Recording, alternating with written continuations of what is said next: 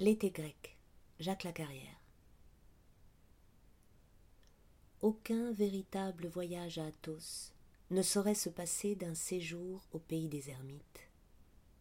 Là est le cœur mystique de la montagne, le lieu des plus extrêmes et volontaires dénûments. Ce qui auparavant était promenade, flânerie, devient ici effort, épreuve et endurance. Le paysage lui-même n'a plus le charme des autres lieux les rochers brûlent, les cris des insectes assourdissent, la terre dessine entre les rocs des traînées mauves et sanglantes. Les éboulis qui par endroits dévalent jusqu'à la mer évoquent des séismes latents, une montagne hargneuse.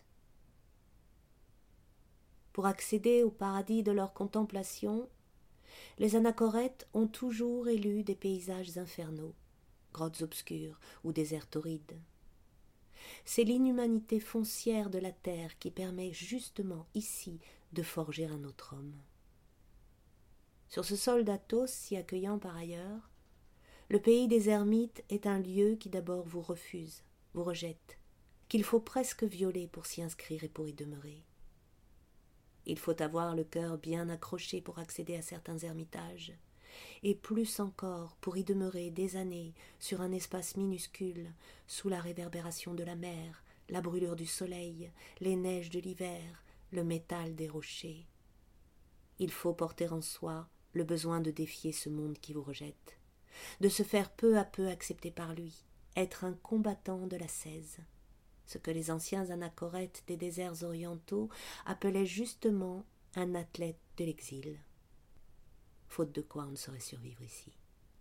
Car alors la folie vous guette, ou l'assidia, ce mal particulier des longues solitudes, cette faille, ce doute, cette mélancolie viscérale qui vous prennent soudain et font de vous la proie des démons qui vous guettent.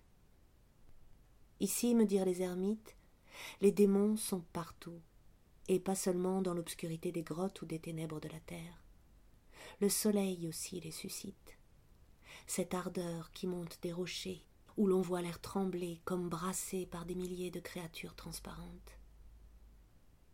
Ces rocs, ces sentiers escarpés, ces buissons où il faut s'accrocher pour descendre ou monter, sont les jalons d'un voyage intérieur, les témoins d'une épreuve oppressante qui ne vous laisse plus de repos.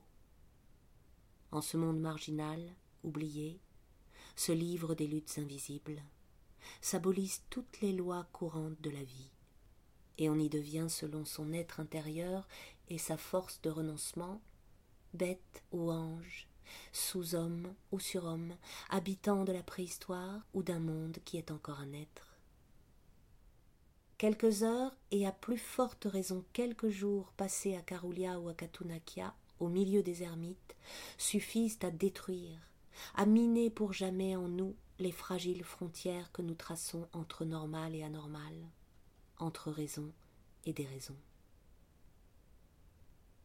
À mon dernier passage en 1953, une vingtaine d'anachorètes tout au plus vivaient encore dans les nids d'aigles accrochés aux falaises. Des hommes qui, depuis des dizaines d'années, ont choisi de vivre hors du monde et pratiquement hors des humains ne doivent guère aimer qu'on les dérange tout en marchant vers Caroulia et Katunakia, après avoir traversé le désert de pierre sous un soleil tropical, je ne cessais de me répéter Comment vont-ils m'accueillir? À la nuit tombante, j'arrivai enfin à la skite d'Agios Vassilios. Dernière étape, dernier lieu habité avant les ermitages. Quelques cabanes sont disséminées entre les blocs des rochers autour d'un terre-plein où est construit le Kyriakon. Personne en vue, je tire la cloche de l'église pour signaler mon existence. J'attends. La montagne est déjà noyée d'ombre. Seule au loin la mer étincelle encore. J'entends des pierres qui roulent un peu plus haut. Un moine se tient immobile au sommet d'un rocher et me fait signe de monter. Je le rejoins, et nous entrons dans une calive où deux autres s'affairent au repas. J'ai hâte de les questionner, mais le rituel prévaut. Manger d'abord, parler ensuite. Apparemment, il règne ici, à l'égard des ermites, un mélange de vénération et de crainte.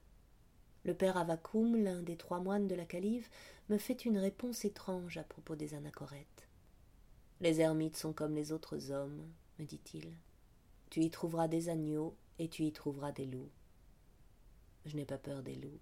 Qui sont-ils? Ce n'est pas à moi de te le dire. Tu le verras bien par toi-même.